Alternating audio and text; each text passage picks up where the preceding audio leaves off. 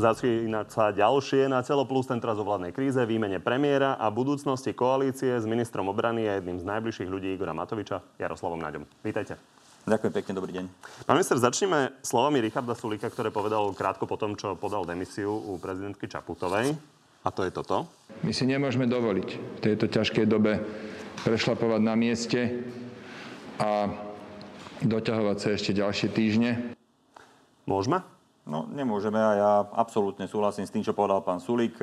A dokonca si myslím, že v tejto ťažkej dobe, v akej sme, tak sme si nemali dovoliť ani túto úplne zbytočnú koaličnú krízu, ktorá trvá, ja neviem, či dva alebo tri týždne a naozaj už to ľudí otravuje. Myslím si, že je na čase to ukončiť a robiť to, na čo sme boli zvolení a to pomáhať ľuďom. No kedy to skončí? Tak ja verím, že čoskoro. My sme to ani nezačali a my sa snažíme to silomocou naozaj ukončiť čím skôr. Pravda je, že aj Eh, teda predseda vlády ako najväčší tromf, ktorý sme mali v podobe najsilnejšej karty v rukách, je pripravený vzdať sa svoje funkcie, tak čo už viac by sme mohli my urobiť na to, aby táto koaličná kríza skončila? Dobre, možno si pomôžem vyjadrením prezidentky, ktoré povedala uh, ako reakciu na vyhlásenie Igora Matoviča s vašimi novými podmienkami. Poďme sa na to pozrieť. Predovšetkým som očakávala, eh, že budú nasledovať informácie, ktoré budú znamenať dohodu, nie nové podmienky. Vy ste prišli s novými podmienkami, čo to predlžuje znova? My sme neprišli s novými podmienkami a e, nemuselo to nič predložiť. Ja som to povedal aj včera na mojej tlačovej konferencii, ktorú som mal na otázku novinára. Jednoducho ja si naozaj nemyslím, že by sme my prichádzali s nejakými novými podmienkami. No napríklad chcete zobrať jedno ministerstvo Saske. Ale to je nová podmienka. Nehnevajte sa na mňa, ale to nie je nová podmienka, to je jednoducho je súčasť vyjednávania. My sme požičali jedno miesto. Ja vám to nevytýkam, len Veď, je to nová podmienka. No nehnevajte sa tak, e, keď Saska povie, že premiér musí skončiť, no tak my naše miesto, ktoré nám dali voliči, ktoré sme im dali, s tým, že premiér bude Igor Matovič, no tak oni keď povedia, že Igor Matovič má skončiť, tak prečo by sme im my nechávali to miesto navyše? Oni získali uh, mandát od ľudí na dve ministerské miesta, dali sme im tretie. My sme získali na 9 ministerských miest a zobrali sme si 8, lebo sme dali jedno Saske. No tak nech sa na mňa nehnevá, ale keď oni silou mocou potrebujú odpáliť nášho predsedu strany a nášho predsedu vlády, lebo to považujú za dôležité, no tak v tom prípade my považujeme za dôležité, aby nám vrátili naspäť to miesto, ktoré sme im my dali a nemali na ňo nárok. Pán minister, ale faktom je, že je to nová podmienka. O tom premiérovi hovorila SAS pred dvoma týždňami a s týmto ste vy prišli teraz. Ja no tak ak to beriete tak, že, že je to nová podmienka v rámci posledných dvoch týždňov, no tak to je naša reakcia na to, pán redaktor. Akú Eh, ak, aké podmienky si stanovila Saska. Veď ste si to normálne mohli uvedomiť, aj ste si to určite uvedomili, že dva týždňa alebo dva a pol týždňa nerobil pán Sulík nič iné, len dával kategorické podmienky. Najprv musí skončiť Marek Krajčí, my sme ho dali preč, oni mali uh, ukončiť pôsobenie pani Cigánikovej ako predsedničky zdravotníckého výboru, neurobili to. Potom uh, povedali, že chcú predsedu vlády, aby sme dali preč. No, my sme to urobili a teraz my hovoríme, no dobre, tak skončí Sulík a vráte nám naše ministerstvo. Sulik skončil, ale s tým, že hneď povedal, že ale on sa hneď vlastne vráti naspäť do tej vlády, no tak aké to je skončenie.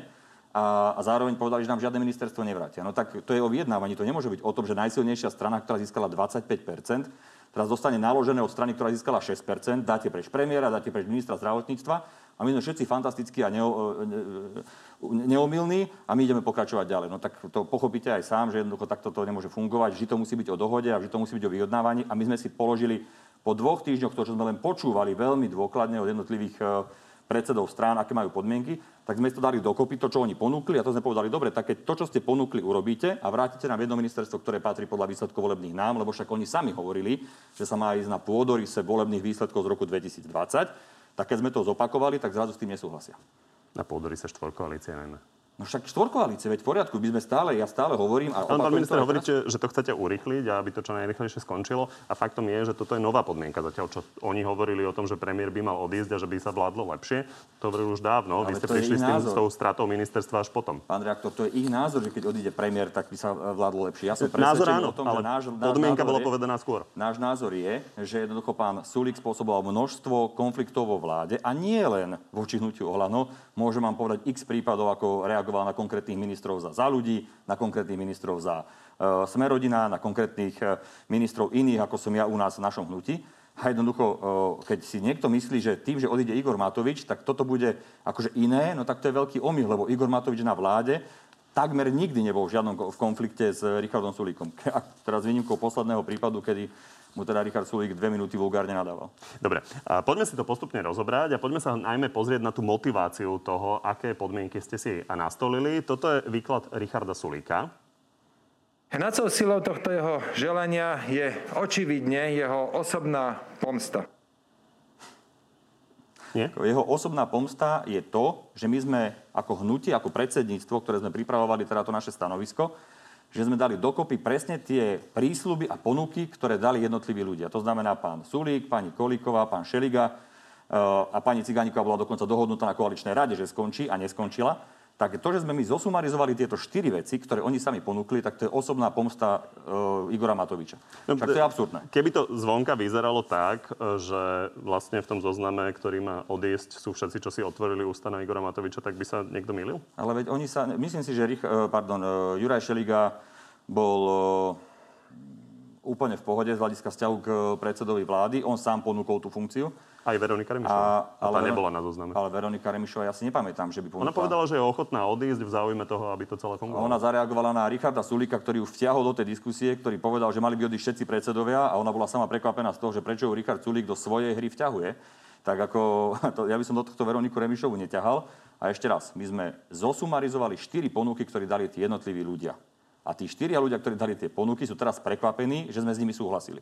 No nehnevajte sa, ale e, ako, toto je e, naozaj dosť absurdné.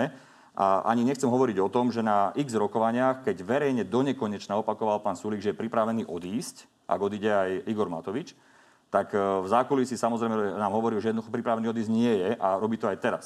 A aj keď dal demisiu, tak povedal, že on sa tam ide rýchlo vrátiť. Tak zase buďme trošku úprimní. To, že to pán Sulík vyhodnotil tak, že je to osobná pomsta, tak ja vám môžem povedať, že to tak nie je. Ja môžem vám tiež povedať to, že a už som to povedal aj včera aj do médií, že jednoducho my v rámci predsedníctva hnutia sme veľmi intenzívne prehovárali Igora Matoviča, aby vôbec dostal ako člen tej vlády, pretože on tam naozaj e, nemal žiadnu motiváciu ďalej pôsobiť, keby nemal byť predsedom vlády. Čiže on je naozaj pripravený odísť a my si uvedomujeme, aké je dôležité pre naše hnutie a preto chceme, aby ostal v politike. No a keby e, vyplynulo z tých požiadaviek, že bude to priechodnejšie, keby odišiel? No to je otázka na uh, Igora Matoviča, ale stále vám opakujem, že my Hovoríte, sme... Tí... že vy ho do toho tlačíte? Áno, áno, to som chcel práve dokončiť, že ale stále vám opakujem to, že my sme tí, ktorí ho prehovárame, aby ostal. Čiže ja si nemyslím, že keby to malo byť akože nejaká požiadavka, no tak e, Igor určite by bol pripravený to urobiť. Ale my stále trváme na tom ako predsedníctvo hnutia, že nechceme, aby Igor odišiel. Dobre, v každom prípade bavíme sa tu už 5 minút a vlastne dospeli sme k tomu, že opäť vy ste povedali, ako to vnímajú oni, ako to vnímajú v Oľano a výsledok je, že vyzerá, že je to absolútne bez konca. No ale to je výsledok, ktorý vyzerá na vonok a ja som rád, že to tak je pretože dôležité je to, aké diskusie prebiehajú v zákulisí. A Počkej, keď sa dokážeme... radi, že to vyzerá, že to bude bez konca? No lebo viete, keď e, budeme vyťahovať dohody, ktoré sú priebežne robené v zákulisí, aký to, ako to bude mať význam? No tak ja teraz niečo vyťahnem a tí ľudia povedia na, na vonok, že nie, nie, to nie je pravda a nikde nás to e, nedostane do žiadneho zdarného cieľa. Jednoducho našim cieľom spoločným, verím, že všetkých štyroch strán, je, aby sme sa dohodli. E, uvedomujeme si, že to chceme urobiť do konca týždňa. Je tam ešte niekoľko dní, prebiehajú diskusie, situácia nie je taká zlá, ako sa môže javiť e, z informácií z médií. Toto isté a... tu hovoril v nedelu Richard Sulík a hovoril, ako to celé rýchlo skončí a výsledok bol, že vlastne ide demisia tak za demisiou. Ja neviem, aké informácie mal Richard Sulík a to, že ide demisia za demisiou, nie je nič prekvapivé, však s tým sa počítalo a my to, sme to očakávali a je to úplne štandardne v zmysle toho, aké sme si aj stanovili nejaké podmienky my a zatiaľ sa to naplňa. Dobre, pán minister, je možné, že Igor Matovič zajtra rovno podá demisiu? No, opäť, keď poviem, že nie je možné nič vylúčiť, tak zase povedia, že s fašistami chcem vládnuť. E, jednoducho v tomto momente nie je dohodnuté všetko a kým nie je dohodnuté všetko, tak nie je dohodnuté nič. Ja nevylučujem absolútne ani takú situáciu, že zajtra budeme na všetkom dohodnutí a odkomunikujeme to, ale nevylučujem ani to, že sa dohodneme možno v neskôr v priebehu týždňa a že to odkomunikujeme cez víkend. Aby sme tomuto porozumeli, lebo Veronika Remišová má deadline do konca týždňa, Richard Sulík do konca stredy, potom je tam deadline Borisa Kolára e, do konca budúceho týždňa, čiže váš deadline je do konca tohto týždňa? my, sme, my nemáme žiaden deadline, ale chceme no, naozaj... Hovorili ste o tom, že do Áno, konca chceme, to nie je náš deadline, ale my chceme, aby do konca týždňa bola vyriešená táto kríza. No ale Richard Sulík hovoril, že vo štvrtok odchádzajú všetci jeho ministri. Viete, také porekadlo, že kto chce kam, pomôžeme mu tam. Ja akože my robíme všetko preto, aby tak štvorkoalícia pokračovala, no ale oni keď si dávajú také deadliny, že oni chcú v stredu odísť a dať e, demisie a neviem, čo je to zbytočné, je to teatro, ľuďom to nepomôže, ničomu to nepomôže, no ale keď to chcú urobiť, no tak nech to spravia. Pán minister, Skúste aj vašim voličom, voličom to vysvetliť. Mali ste 100 tisíc kružkov, tak aspoň tým. Keď sa na to pozerajú, tri týždne sa o tom bavíte a hovoríte, že teraz potrebujete ešte stredu, štvrtok, piatok, sobotu, nedelu? No, asi tak. Na čo? No však, lebo má, štyri strany majú svoje záujmy a je Prečo potrebné nájsť Matovič zajtra nepodá demisiu, nedoriešite tie parlamentné záležitosti a s novým premiérom vy teda máte pocit, tú Vy máte pocit, že z tých podmienok, ktoré sme teda my dali, ktorými sme zopakovali ich ponuky, že oni všetci súhlasia?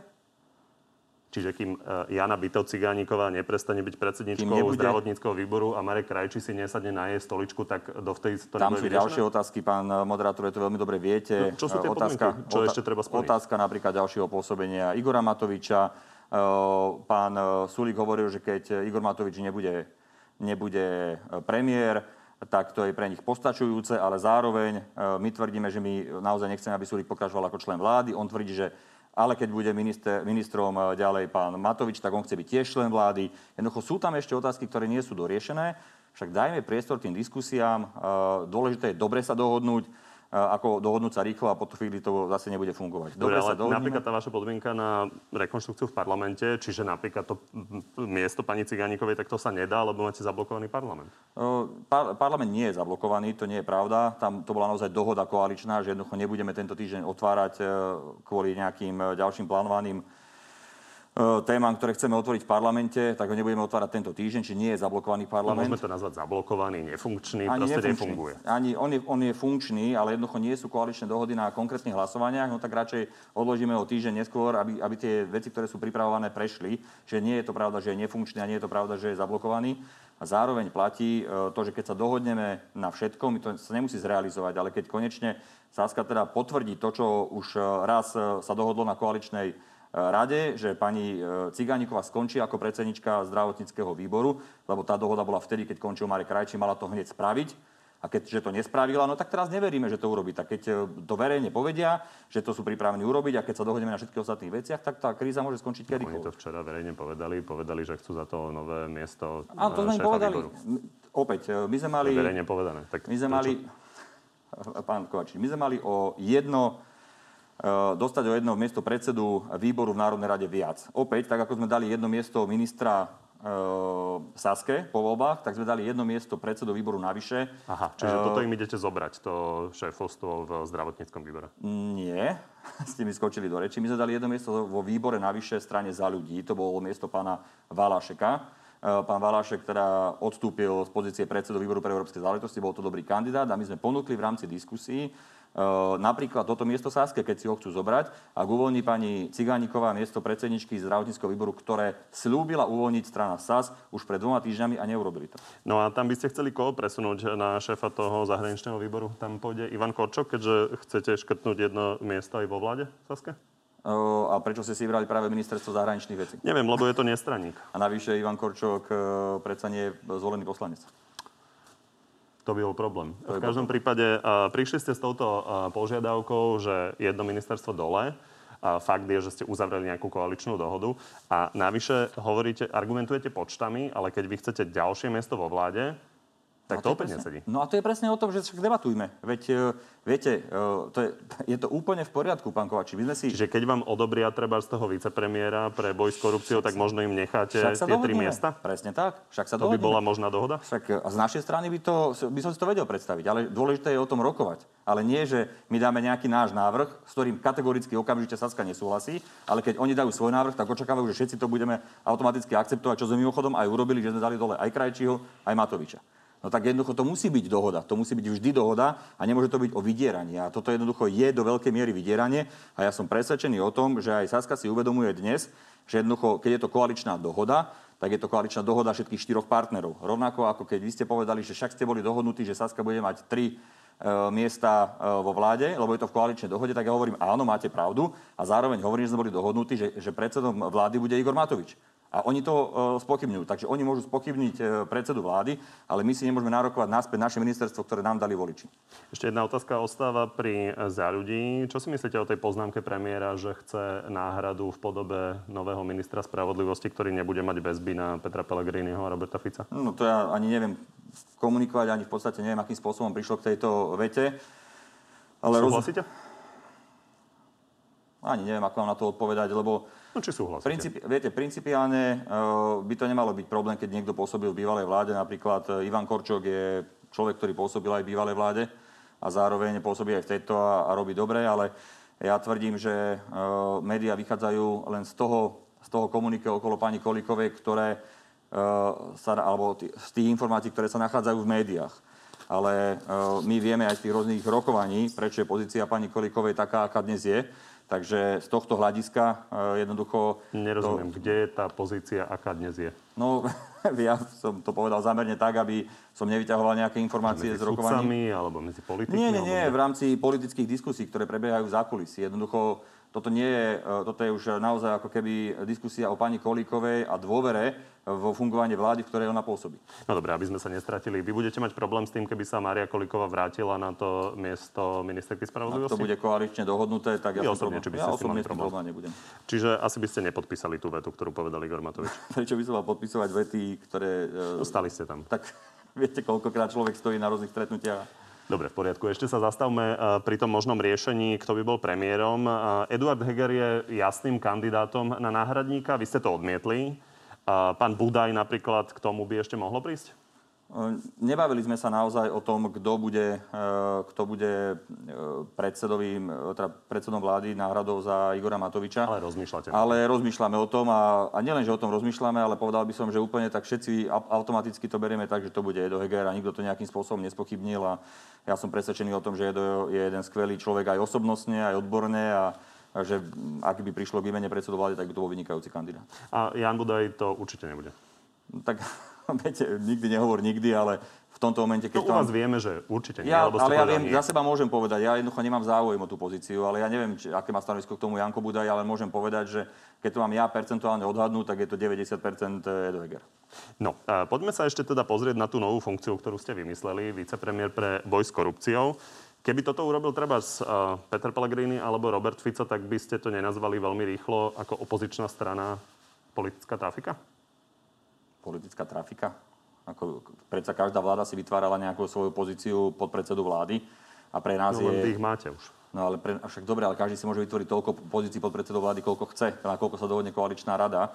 Uh, ja tvrdím, že boj s korupciou a boj s netransparentnosťou je alfa a omega hnutia Olano a je úplne prirodzené, je to uveriteľné, keby sa rozhodol Igor Matovič zobrať túto pozíciu a keby sa na tom dohodla koaličná rada.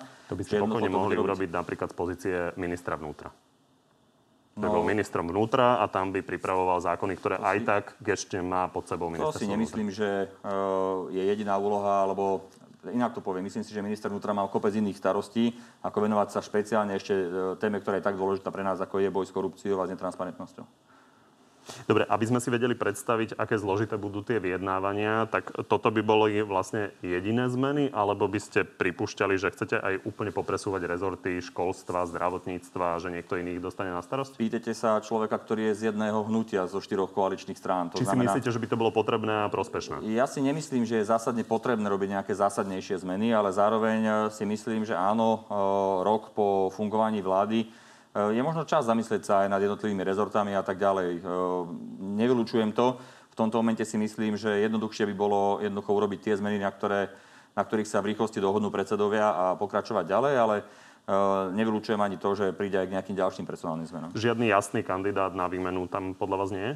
Mm, podľa mňa jasný kandidát na výmenu nie je zo žiadnych strán, ktoré sú dnes v koalícii, ale Zároveň nevylučujem, že jednoducho, že si sadneme, uvidíme, samozrejme veľmi silné slovo v tomto bude mať e, aj budúci premiér. Jednoducho, samozrejme, že uh, viete, ja môžem to povedať, lebo ja viem, že premiér nebudem, ale keby som ja mal byť premiérom, tak ja tiež by som chcel uh, do istej miery rozhodovať o tom, ktorí ministri budú na ktorých pozíciách. Takže ak by prišlo k výmene premiéra, tak samozrejme, že ten, kto to bude, či to bude Edo Heger alebo niekto iný, tak by sa tiež mal vyjadriť jednotlivým ministerstvom. No a ak by bežní ľudia mali pocit, že Igor Matovič nevie prežiť bez ministerskej stoličky, tak čo by ste im na to povedali? No, to vôbec nie je pravda a opakujem to už asi tretíkrát aj v tejto relácii, že faktom je, a je to naozaj absolútny fakt, že my na predsedníctve nášho hnutia opakovane hovoríme Igorovi Matovičovi, že pre budúcnosť nášho hnutia je alfa a omega to, aby Igor ostal v politike. Vicepremiér môže predsedať vláde, keď e, zastupuje premiéra, takže toto je pre vás kľúčová vec? aby e, sme mali e, Igora Matoviča ako vicepremiéra, ktorý by zastupoval Eda Hegera? Aby ste mali vicepremiéra, ktorý by mohol zastupovať premiéra. Vedenie vlády, a tak to bolo aj v priebehu tohto roka, vždy odovzdá predseda vlády niektorému členov a nemusí to byť vicepremiér. Takže nie je pre vás Takže kľúčová tá požiadavka vicepremiéra? Vôbec to nie je kľúčové a pre Igora Matoviča to už absolútne nie je kľúčové. Ja len z pravidla predseda vicepremiér. Áno, ale viete, napríklad teraz môžem povedať, že vo drvej väčšine prípadov, keď Igor Matovič neviedol vládu, tak uviedol napríklad Edo Heger a pritom e, prvým vicepremiérom bol Richard Sulík. Jednoducho vždy je to na predsedovi vlády, ktorý odovzdá konkrétnemu členovi vlády vedenie vlády. Zažili sme už e, rôzne tandemy v rámci vlády s tým, že teda predseda e, strany nebol premiérom, to znamená Fico Pellegrini a Zurinda Radičová. Neobávate sa, že to bude škrípať? Ja si myslím, že, a to sa naozaj o tom presvedčený, že osobnostné predpoklady Eda Hegera sú natoľko silné, že jednoducho to škrípať nebude. Ešte vyriežme Richarda Sulíka. A Ešte k tomu dodám by... jednu vetu, ak dovolíte, že ja som to tiež tak cítil, že Peter Pellegrini jednoducho sa vyšplhal po chrbáte Roberta Fica a v momente, keď prevzal rokovanie vlády, tak potom sa ho snažil upratať preč. A ja si naozaj nemyslím, že by Edo Heger mal takéto e, osobnostné charakteristiky. Čiže je výhodný z toho pohľadu, že Igor Matovič stále môže byť lídrom celého toho hnutia? Je výhodný z toho pohľadu, že je človek, ktorý vždy hľadá konsenzus. No a vráťme sa k tomu Richardovi Sulíkovi. Ak by on povedal, že naozaj Igor Matovič tam ostáva, chcem tam ostať aj ja, tak padne vláda? Však rokujme, pán e, moderátor, rokujme. Ako e, normálne a rokujeme. Sedíme, každý hľada nejaké riešenia, každý musí ustúpiť z nejakých svojich nárokov. Ja sa pýtam na to, kvôli tomu, že vy ste mi to hovorili za týmto stolom, že Richard Sulik tam nemôže byť, lebo to nefunguje, ano. lebo vykrikuje na Igora Matoviča. Nie len na ňo, nie len nie na ňo. Nie, aj na vás? Aj na mňa, ale aj na Milana Krajniaka, na Veroniku Dobre. Remišovu, na Andreja Doležala, Takže... by som tých, na Jana Budaja, tých prípadov by som mohol hovoriť až až. Je ešte možné, že by ste to prekusli? No, ak by to, to naozaj, ako ja osobne si myslím, že situácia na vláde by bola výrazne kľudnejšia, keby na nej nebol Richard Sulik. Ale ak by na tomto bola zhoda štyroch koaličných partnerov, že jednoducho, aby tam teda bol a že teda začneme od začiatku, urobí sa hrubá čiara, každý sa nejakým spôsobom poučil z toho vývoja za posledný rok a jednoducho tá práca bude e, dôkladnejšia a Richard Sulík nebude rátať, koľko stojí meter kubických zeminy, ktorý sa z nejakej jamy vykope e, a pritom sa to netýka jeho rezortu. No tak ak takéto veci jednoducho e, sa upokoja na vláde, no tak pokračujme ďalej. Ale hovorím úplne s vážnou tvárou, že tá moja ročná skúsenosť hovorí, že Richard Sulik má tendenciu starať sa do iných rezortov, dávať úlohy iným ministerstvám. Mimochodom, preto mu neprešiel do posled, na poslednej vláde materiál, ktorý zrušila Veronika Remišová, lebo Richard Sulik bez akékoľvek konzultácie predložil materiál o e-karanténe, kde dával úlohy Veronike, ktoré boli protizákonné a Veronika to odmietla urobiť a preto neprešiel materiál. No, pán Sulik tak... tvrdí, že to nebol jediný materiál, no. ale pán minister, aby sme pochopili, e, plánovali ste aj memorandum dobrého vládnutia, mm. čiže máme čakať, že okrem toho, že budete mať teda prerozdelenie nejakých postov, tak je možné, že sa tam dohodnete, že Richard Sulik e, nesmie nič rozprávať do cudzích rezortov na vláde a zase Igor Matovič nepísať na Facebook? No, ono to je komplikovanejšie. Samozrejme, že môže nejaký minister rozprávať do iných rezortov, ale vtedy, keď to má e, obsahovú náplň toho ministerstva. Aj keď napríklad, ja neviem, minister životného prostredia chce e, rozširovať národné parky a zasahuje to do vojenského obvodu, tak sa k tomu vyjadrovať budem. Ale nie, že úplne som, moji úradníci sú ticho počas medzerezortného pripomienkovania, na koaličnej rade som ticho, všade som ticho a potom na vláde zrazu začnem uh, politicky vystúpať voči nejakému kolegovi na vláde. No tak toto naozaj nie je fér a toto prebiehalo veľmi veľa krát. Čiže ja som presvedčený o tom, že keď si každý uvedomí, uh, aké možno aj chyby urobil v priebehu roka, a to hovorím aj na seba, na každého, tak jednoducho sa nám bude lepšie vládnuť. Ale keď to bude napísané na papieri, že keď ministerstvo zdravotníctva predloží nejaký zákon, ktorý má hlavu a petu a ktorý zachraňuje ľudské životy, tak nebude z toho robiť si kampaň osobnú pani predsednička zdravotníckého výboru, pritom obsahovo absolútne mimo. No, lebo za tých podmienok jednoducho nemôže vykonávať tú funkciu, no tak to by bolo podľa mňa spravodlivé. Dobre, ešte je možné, že sa nedohodnete. A potom je otázne, aké scenáre by prišli na rad. Poďme sa pozrieť, ako ste to okomentovali v prípade, že by nebola štvorkoalícia na možné alternatívy. Na všetky otázky odpovedám, že v tomto momente nevylučujem nič, lebo nie je nič možné vylúčiť. Vôbec nič? No, ja som povedal, ja môžem hovoriť za seba a do istej miery za naše hnutie. Za seba a za naše hnutie hovorím, že absolútne e, nesúhlasíme s tým, aby boli predčasné voľby, aby jednoducho sme skrátili toto volebné obdobie, pretože by to znamenalo návrat mafie a, a to jednoducho nechceme. E, toto je to, čo je červená čiara. Všetko ďalej e, sa môžeme rozprávať. Mojím cieľom osobným aj nášho hnutia je, aby sme mali štvorkoalíciu, ktorá bude pokračovať. Tomu rozumiem, to sme veľakrát počuli aj verejne, ano. ale poďme si prebrať tie scenáre. No, poďme. Je možné, že by ste s kýmkoľvek, kto dá na stôl potrebných 5-6 hlasov, k sme rodina a boli ochotní vládnuť? A vy si myslíte, že by bolo dlhodobo udržateľné mať 75 alebo 76? Pýtam sa, povedali ste, že môj názor je, môj názor je, že tak, áno, možné to je, technicky sa to dá urobiť, ale vidíte aj dnes, ja neviem, 20 poslancov chýba kvôli tomu, že majú buď COVID alebo sú v karanténe a potom je problém. Jednoducho ja stále uvažujem nad tým, ako hľadať také riešenie, ktoré by to sa chápem, ale keby to ne, nevyšlo. My sme sa už veľa bavili o tom, že keď vám to vyjde, tak chcete vládnuť e, na tom pôdorise tej štvorkoalície, ale napríklad dohodu s pánom Podmanickým, Kufom, Kufom, Lačím, Tarabom, keby ste uzavreli, dáte im napríklad nejaké ministerstvo. Ne, prichádza do úvahy. A v prípade odidencov LSNS? to, to už absolútne nie.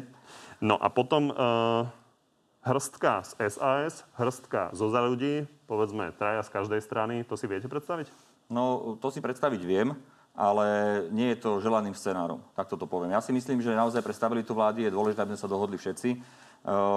Zároveň hovorím, že hnutie Olano a 53 poslancov, ktoré má, nikdy nepodporia predčasné voľby.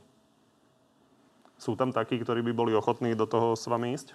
z SAS za ľudí? Aby, sme, aby nepodpo, nepodporili, nepodporili predčasné voľby? Alebo či aby Nie, vytvorili vládu? Že, že by časť, časť odišla z SAS a časť za, ale za ľudí. Isté, že tam takí sú, ale opakujem, to nie je náš ani želaný scenár. My fakt chceme, aby tie strany ako celok boli v koalícii, nie aby tam boli nejakí jednotlivci. Ak tomu dobre rozumiem, veľmi sa snažíte udržať tú vládu minimálne počas pandémie, aby sa naozaj tá situácia zlepšila, aby aj možno politické strany z toho nevychádzali tak zle. Je vylúčená úradnícka vláda? No tá vylúčená samozrejme nie je. E, sú na to nejaké ústavné možnosti, ako by to pani prezidentka mohla urobiť, ale my takejto vláde určite dôveru v Národnej rade nevyslovíme. Ešte nejaký scenár som nespomenul?